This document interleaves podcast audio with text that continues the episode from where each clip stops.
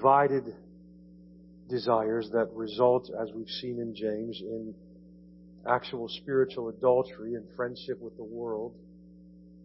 They remain, but these are deadly tumors in us that must be addressed. James talks as though we must be mournful over sin rather than comfortable in it, proud of it, apathetic about it, right?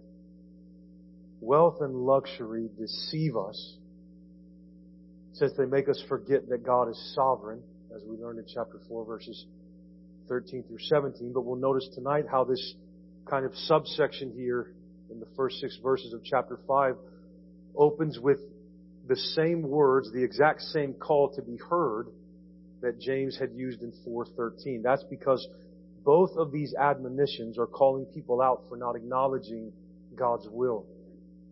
In 4.13 through 17, it was our refusal to acknowledge God's sovereign hand over our lives and their direction as a whole on a daily basis. While tonight in 5.1 through 6, he addresses our refusal to acknowledge God's will in properly loving our neighbors, namely with the things we have been given and the things we have. Our idolatrous hearts cause us to neglect the most important command we have, the royal law, he called it in 2.8, love your neighbor as yourself. Now, we know from Romans, from Galatians, that we're not under the law any longer as a covenant obligation, that if we don't keep, we're condemned and left out of the covenant. But the law is not evil, never has been, and still reveals God's will for how His people ought to live in this world. We're still called to love our neighbors as ourselves, and apparently, especially for these congregations to which James was writing, they were failing in this regard so badly that he talks to them often like they're not believers at all. Few things then reveal a bigger disconnect between our faith that we profess and our practice than pursuing our own comfort and security at the expense of our neighbors, regardless of the excuses we might use to justify an attitude of the heart like that. We need to return then or be returned again and again to what we have received from Christ and in Christ so that our hearts towards others are shaped by grace rather than by our own desires. Let me pray. Father, thank you for your word tonight. Let us hear these words as they were given. Let them do to us by your Spirit what needs to be done. Lord, we pray that as your word, like a sword, opens us up tonight, that it would come once more and heal us, that we may be increasingly like your Son. We pray these things in the name of our Lord Jesus Christ. Amen. Verse 1 Come now, you rich, weep and howl for the miseries that are coming upon you. You remember back in chapter 1 verse 11, James said the rich are fading away in the midst of their pursuits for more, for wealth, for security in this world, as those whose passions then were so much at conflict within that they had become friends of the world in spiritual adultery who needed to submit themselves to God instead and draw near to Him. So the rich among them must come to terms with the extent to which they trust in their riches. I, I, I do think it's best to take James's intended addressees in this section as the rich in general, especially inside the church, but also outside the church. This section is a little different though from the previous admonition section because here there is no explicit call to repentance like there was earlier in chapter 4. He just drops these words of judgment on them and then he moves on in verse 7. I don't think that means that there's no repentance available, even though the verbs are mostly in the past tense, as though what he's warning them about has already happened.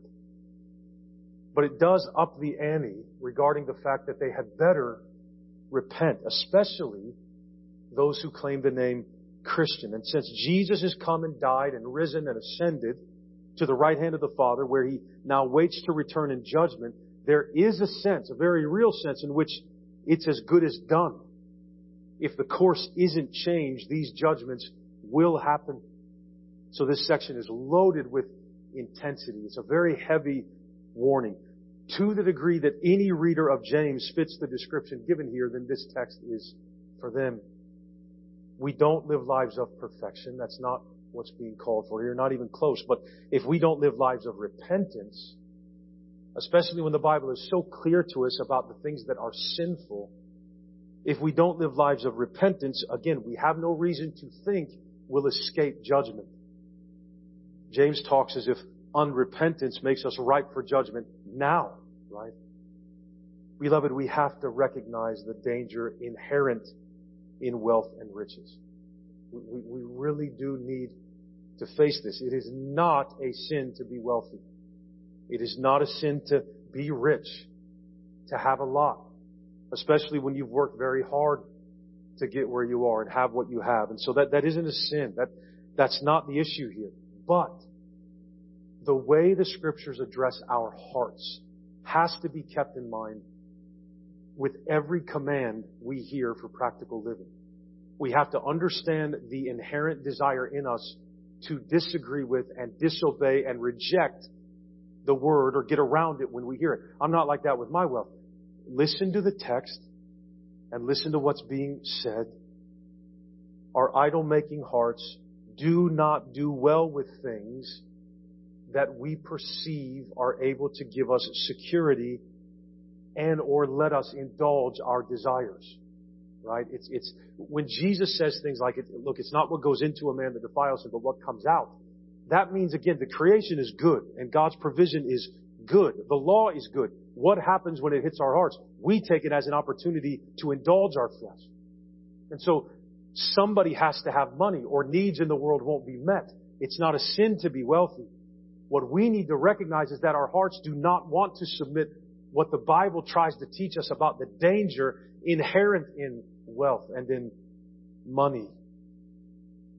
One of the biggest issues in this is that it disproportionately affects those in need when we are in love with our money, which is precisely what Christ came to address in humanity, our need.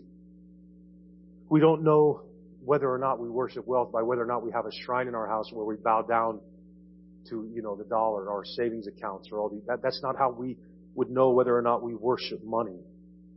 In Scripture, what keeps coming out is that we know what we really believe about our wealth, mainly by how we treat others when we have it. This is a problem for these congregations in James, and he questions their profession of faith because of it. Again, James, as with any other human being, doesn't have the authority to tell somebody you're not saved. But the tone with which he writes and the way that he addresses these people is inspired by the Holy Spirit. And there's something about this in particular. This is really the second or third time in this letter he's honed in on this aspect, this wealth and riches and money. There's something about that that is uniquely revealing about where our heart is. James will intermingle several warnings about wealth in these next few verses. He intermingles language from the Old Testament prophets, as well as images and teaching from our Lord Jesus himself. So let us hear the word then tonight as though it was written for us, to me. Weep and howl for the miseries that are coming upon you. The rich are in danger here. Again, he's, he's willing to speak to believers as though they're unbelievers. Paul does this. Uh, 2 Timothy 3.15 is a text like that. The fact that there is no blatant call to repentance, so there is no, um, you know, uh, draw near to the Lord, He will draw near to you. Submit yourselves therefore to God, humble yourselves. You don't read that here. But the fact that there isn't that, there is no blatant call to repentance implies the necessity of repentance in an even greater way. It's like, it, it, it's, it's, you're very close to judgment. It's like all he has to say here. Verse 2, your riches have rotted already, is how he writes it, and your garments are moth eaten. Who does that, who does that language remind you of? Do not lay up for yourselves treasures on earth, where moth and rust destroy and where thieves break in and steal, but lay up for yourselves treasures in heaven, where neither moth nor rust destroys and where thieves do not break in and steal. I love the way Jesus talks, right? Don't lose don't lose, gain. For where your treasure is, there your heart will be also. That's our Lord Jesus in Matthew 6, 19 through 21. So James is telling the rich their possessions have already rotted.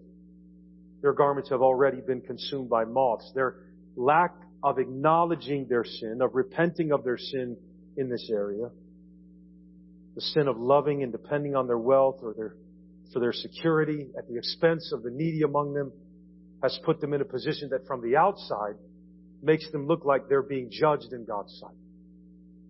Verse 3, your gold and silver have corroded, and their corrosion will be evidence against you, and will eat your flesh like fire. That's how the prophets spoke. Your corrosion will eat your flesh like fire. You have laid up treasure in the last days. Again, here the Lord Jesus speaking there. You have laid up treasure in the last days. That, that's how big of a deal this is.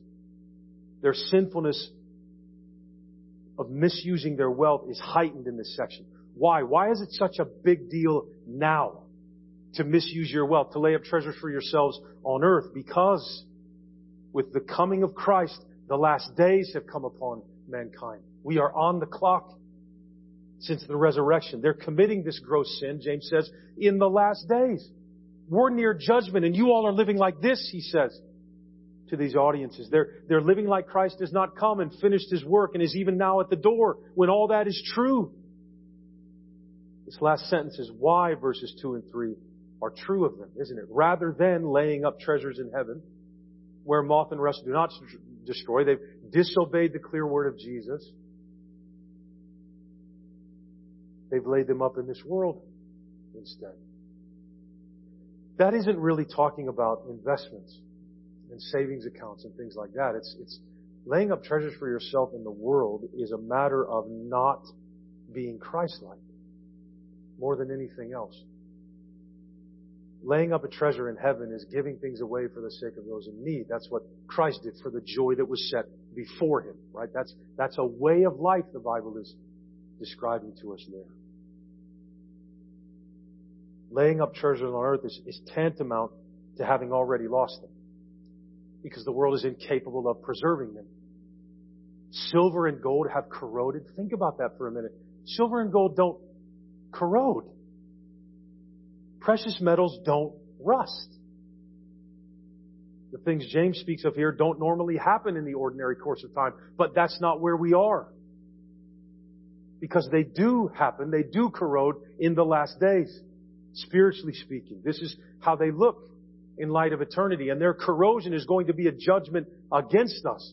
You trusted in this heap of rust and ash at your feet. All wealth is ultimately worthless to God, right? Notice that the things the rich are preserving and keeping and trusting are the very things that will end up betraying them. They won't provide what the rich think and hope they will provide. They will be evidence that gets them judged. Remember the rich fool of whom Jesus spoke in Luke 12, 20 to 21? God's verdict on the rich man was that since he was not rich toward God, but trusted in his wealth for his security and his assurance, he would lose his soul. And again, there's a way to love money and for money to be your God when you're very poor. Statements like eat the rich, right? That's a, that's a big one now. Eat the rich. Well, yeah, as long as you're not the rich. Right? If you had the money, you probably wouldn't say that. So it's not a moral principle. It's envy. Can be envy, jealousy. Because we all love wealth and want what wealth can do for us.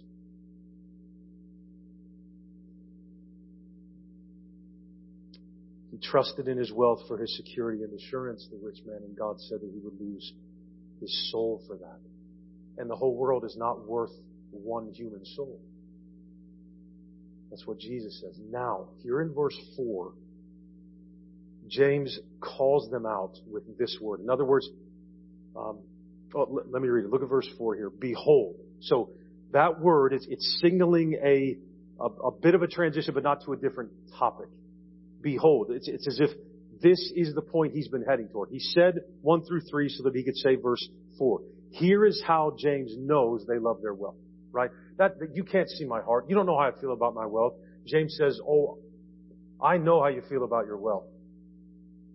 The wages of the laborers who mowed your fields, which you kept back by fraud, are crying out against you. And the cries of the harvesters, harvesters have reached the Lord of hosts. Evidence of their having laid up their treasures on earth. That's not in the way they talk about their money or feel about their money. It's provided, that evidence is provided by the way they unjustly treat the people who work for them. They've committed fraud against those people by withholding decent wages from them, and the laborers in their employ are suffering as a result. The problem is that God hears the cries of the needy and is aware of their sin. They've been crying out. Do you remember Exodus chapter 2? When those who are oppressed and in need cry out, God hears. It's the same type of language. And here, the cries of the oppressed also reach the ears of God. Now, God is omnipresent, omniscient, omnipotent. God hears everything. So in the scripture, when God takes the time to tell us that He heard something, we really need to take note of this. James keeps depicting inanimate objects, wages in this verse, as coming alive. This is the prophetic language of impending doom on the rich or for the rich. God, this has always been something very close to God's heart, apparently, if we may speak of Him that way. Deuteronomy 24, 14 and 15. You shall not oppress a hired man who is poor and needy, whether from among your brothers or among the sojourners who are in your land within your city gates. On the same day you shall give him his wage before the sun sets on him, for he is poor and he sets his desire on it, the wage, right? I need money. I'm working. You said you would pay me. They set their desire on that. They hope rightly, rightfully to get paid for their work. Lest he cry out to Yahweh against you, and it will constitute sin on you. So the rich in these congregations, this is a, uh, they have laborers, have workers. It was a very different culture, but there are ways in which this carries over to today. Many are unjustly paid for the work they do, and many are taken advantage of. When we were down in uh, Brawley, California, there were a lot of folks that were here illegally. You know, I'm not that, that's wrong. I'm not justifying that or trying to uh, make a case for that. That's that's wrong. We we need to have a border and, and laws and all. So please don't um, don't misunderstand what I'm saying. However, when people are in a situation where they're trying to hide and don't want to be seen, you can pay them next to nothing. And they can't they can't say anything about it. They can't go to anybody if uh, a wife was being abused, came to me. I can't help her. It's because she says you cannot go to the police because if the police find out she's here, they'll deport her back. And so again, the issue here is not. I get it. I get it. I'm not, I'm not patronizing. Like, I'm not talking about the law. Okay, that's what I'm talking about is people. You, can't, even if people are here illegally, you, we, as, as believers, we can't just mistreat them, right? Again, you need to abide by the letter of the law. I'm not, not after that. What I'm saying is, is that people that are in a needy position can be taken advantage of very easily, and that's sinful, and God sees it, and He hears their cries. Right? We, we, we do need to be a little more concerned about the souls of people than we are earthly things, right? We can at least, I would hope, agree on that. But the, the rich in these congregations were severely mistreating the poor and needy, those of lower status among them, which is so awful in the eyes of God because that's what the rich in the world do. Malachi 3 5. All through the Old Testament, God will judge those who oppress the hired worker regarding his wage. James stays consistent throughout this letter that the way they are with their wealth is evidence once again of the root issue their idolatry and worldliness. This is another way it's coming out that this is how they are. But notice the divine intensity of the warning here that we're given in the name God uses for himself here by way of the Holy Spirit. And the cries of the harvesters have reached the ears of the Lord of hosts. That is God's title as the commander of angel armies. That's the military name for God. Probably quoting Isaiah 5 9, where God is a warrior who will bring disaster on those who oppress the poor.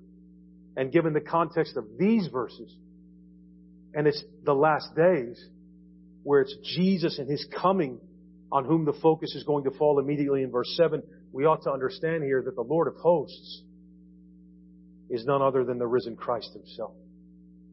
The one who watches the churches, walks among the lampstands, sees them all. Nothing is hidden from him. Nothing. We live with such impunity. Nothing is hidden. Nothing is unheard by the eyes and ears of Almighty God. How we use what we have is what He sees. And that's how He knows whether we love and trust in our money and in our riches. Even, even here at our church, beloved, the Lord knows and He sees what we do with what we've been given as a church. And, and God does not give persons or churches abundance to sit on. Right? And I'm not making a, a, a plea here for an up budget. This is not my point tonight. I'm saying in our hearts we must be aware that we're not given abundance to keep, really, to look at and say, look how much we've got. We're safe. We, we can build bigger barns, etc., etc. That's a foolish way of speaking, right? Jesus would call us fools. Verse 5, you have lived on earth in luxury and in self-indulgence. You have fattened your hearts in a day of slaughter. Wow. Again, even if this is addressing unsaved rich people in general, they didn't get the letter. The church got the letter. The congregations are reading this from James. God is aware of their idolatry and their love for the world. They've been living as though there's no judgment or accountability, as if God doesn't know how they are. Which is what having luxury can reveal about us. What we really trust in, a lack of awareness regarding our need and our own spiritual poverty. Wealth can uniquely reveal that we still love the world. I think that's part of what's happened in America, in the church. It's, it's been so good for so long.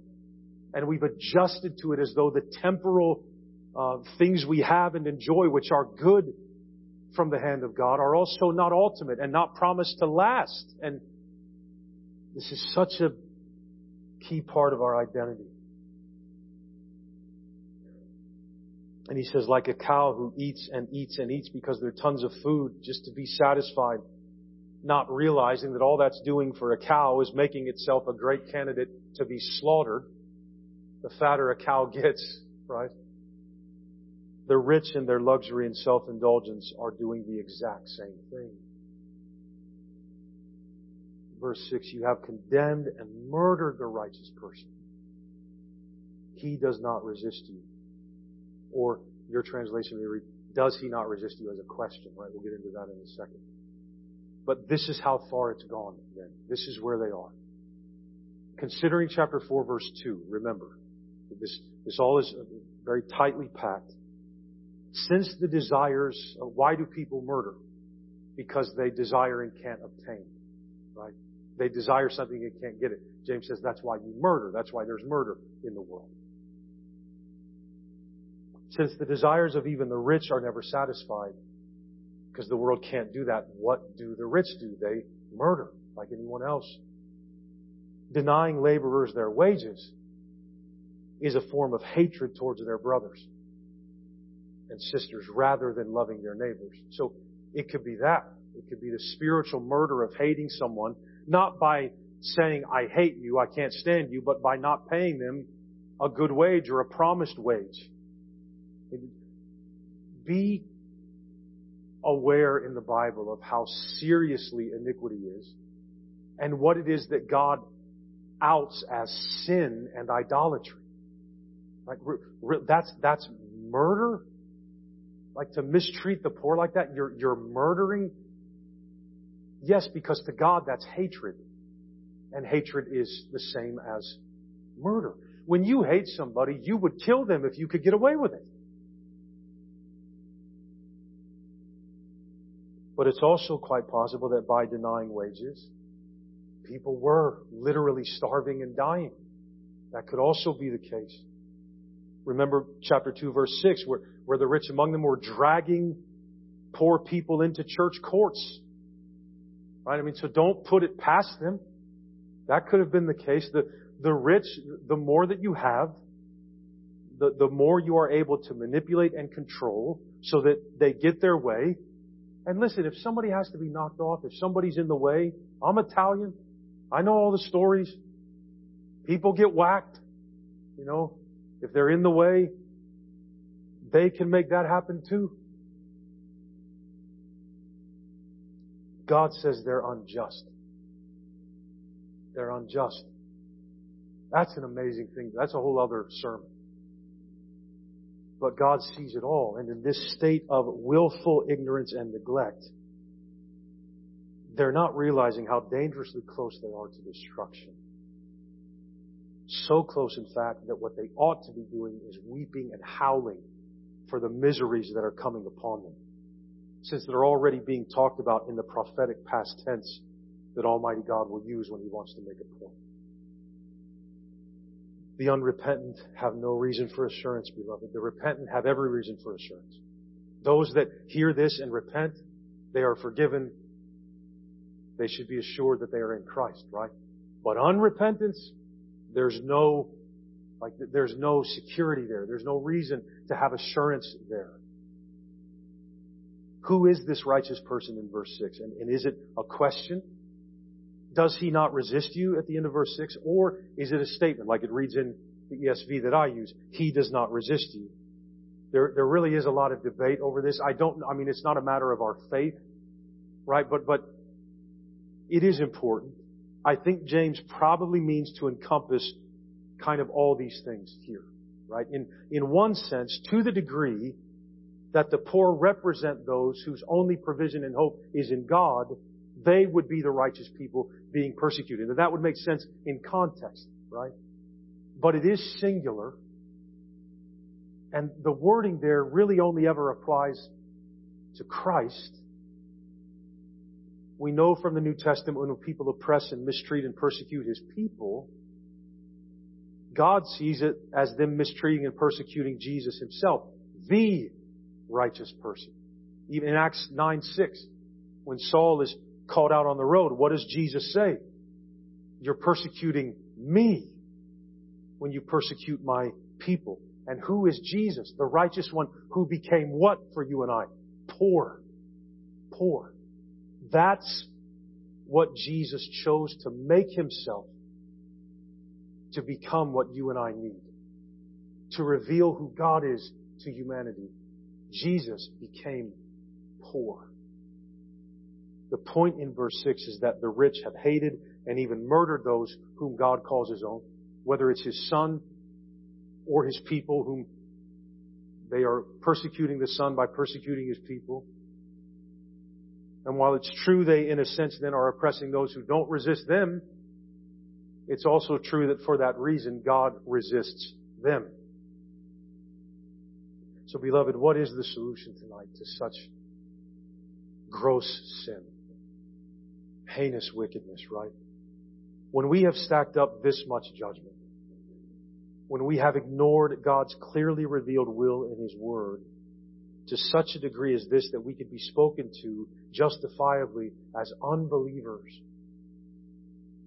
that we would trust in and value our wealth even at the expense of those in need, when we've been given pure grace and abundance in many cases, where do we turn? What can we do when the Word just crushes? Judgment is coming for such people. Beloved, we repent and ask for God's grace again. There's, there's no other thing to do. When we lack confidence and faith for our security and the meeting of all our needs in and through Christ, when we are like that, we become graceless, merciless, ironically insecure, greedy, and loveless people. Like this, what James is getting at here is that mistreating the poor, being, being unjust to these laborers, trusting in your riches, what it's revealing is that our hearts are not content in Christ for us. We, His provision, what He promises to give, is not enough. And so we, we, we lack hope in Him and faith in Him. And then we start to lack assurance and we, and so all of this, rather than Jesus carrying that burden for us so that we're free to love and serve, we're trying to carry all this burden and we don't have time or the heart to love and serve.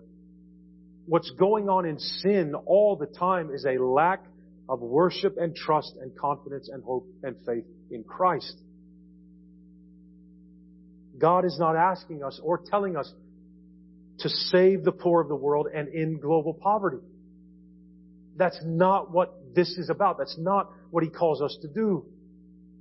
Jesus was quite clear that we would always have the poor with us in Mark 14, 7. The world is fallen. We're not going to eradicate poverty. We're not going to eradicate hunger, unfortunately. Very unfortunately. God doesn't put the weight of saving the world on our shoulders. His Son bore that weight. He's the only one who could. But nothing, nothing apparently shows that our hope is in God more than how we treat our own neighbors that are right in front of us, especially the needy. In particular with what we've been given financially, both as individuals and as a church. It's not that God doesn't care that so many are starving. God would say, I've left you here. There are few things in scripture God takes so seriously as a lack of helping those in need. He even calls it injustice. So let us repent for where we have done this, where we are doing this, and ask the Spirit to help show us where we might do what He commands. The Spirit will help. He will guide. We, we have a lot of people come to the church weekly and ask for money and things like that. And we have a streamlined way that we address that now. We have food cards that we have from Kroger that we give out. And again, we, we can't meet every need. That's not, but again, don't ignore the teaching of scripture by, by putting it in an arena it's not. God is not saying you've got to, you've got to save the world and save the poor and end world hunger and bring about world peace. No, no, no. He, he's simply saying, love your neighbor as yourself. That's what James is getting at. Like, just love your neighbor as yourself. Right? We don't know everything. Every time somebody comes and asks the church for, for money or things, we wonder, like, should we give it? Should we not? How do we know? And of course there are people, the majority of people that come, you can tell by the consistency and the rhythm are taking advantage of us. And so sometimes it's, it's very hard. And then sometimes you say no and you feel bad. And so the, the deacons will deal with that in benevolence issues. It's like you can't say yes to everything. And how do we know when we're supposed to help? Beloved, trust the Spirit. Trust God's desires for us and He will show us the way. It is very hard sometimes. But God takes being deliberately unjust and unkind and selfish and stingy very seriously. Very seriously. We need to return again and again to what we have received from Christ freely. Pure spiritual welfare and in Christ so that our hearts towards others would be shaped by what we have been given rather than by our own desires for the things we want or wish for, which can be very good things. But anything claimed at the expense of obeying the Lord is a sin. Right? We've, we've taken that opportunity. The lack of grace in us that we withhold from others, because that's what happens when we love the world, we begin to lack grace for others. That can only be healed by the unending, overflowing grace of God towards us in Jesus Christ. So, beloved, what we need to do coming out of this text is trust our Lord. We need to realize that all we could buy and possess and hold on to here can very quickly and easily become corrupted sand in our own hands. And here's the reality. It is sand. It, it looks very secure and, and very set today that we have these things and Beloved, it is literal sand in light of the fact that we're in the last days. God isn't saying you can't have that. God is saying don't hang on to that. It will do nothing for you.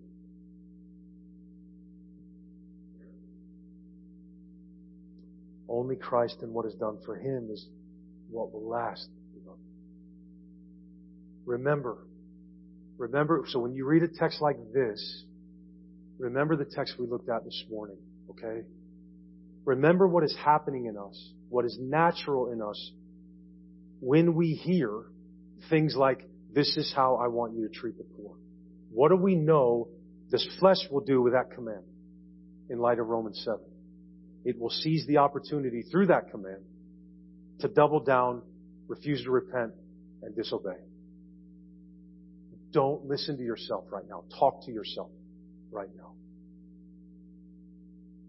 The priority here from the text is found in understanding how desperately we need to learn to depend on Christ. That's the best thing we can do when we read a text that clearly, if it doesn't out us as what he's describing, outs us as knowing that at any moment we could probably become like that. The, the human heart is, is deceitful and sick and twisted and only Jesus can heal the ache of insecurity and fear and greed that leads us to neglect the needs of our neighbor. And it is there as we learn more and more about His love and trust His promise more and more, it's there that we become like Him in loving and serving those in need. And again, you're not being asked to save the world. We're not even being asked to save all the poor in Moundsville in this regard, although in our hearts we would love to do this. And that, that isn't a way to get around serving people. Beloved, what God would have us do is focus on the faces He puts in front of us. Because again, if we're thinking, I have to save all of Moundsville and I have to save all these people that are hurting and all these people that are abused, nothing will happen because we don't have the capability to meet such great needs. The Christian thing to do is to love the people God has in front of you. If He wants you to do more, He will reveal it to you, beloved. He'll make it known. Just don't neglect what has been commanded to feel righteous by wishing you could fix everybody. Right? Don't, don't get caught up in that. It's such a noble thing, a godly thing, a divine thing to want to help people who are hurting but it's still not the way we get saved. It still can't be used as righteousness. Love the people. And the, the, listen, well, who am I supposed to help? Who's close to you? Start there. Who do you live by? Right? Who, who, I mean, who are you? Think, think of, of who is my neighbor? Whoever's there. Right? Let us learn to let Christ have his way in us rather than continue thinking or believing that this world and all it offers has anything for us. It doesn't. Would you stand, beloved?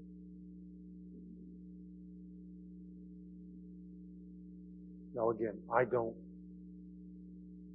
I don't know specific people in our church that love their money and mistreat the poor.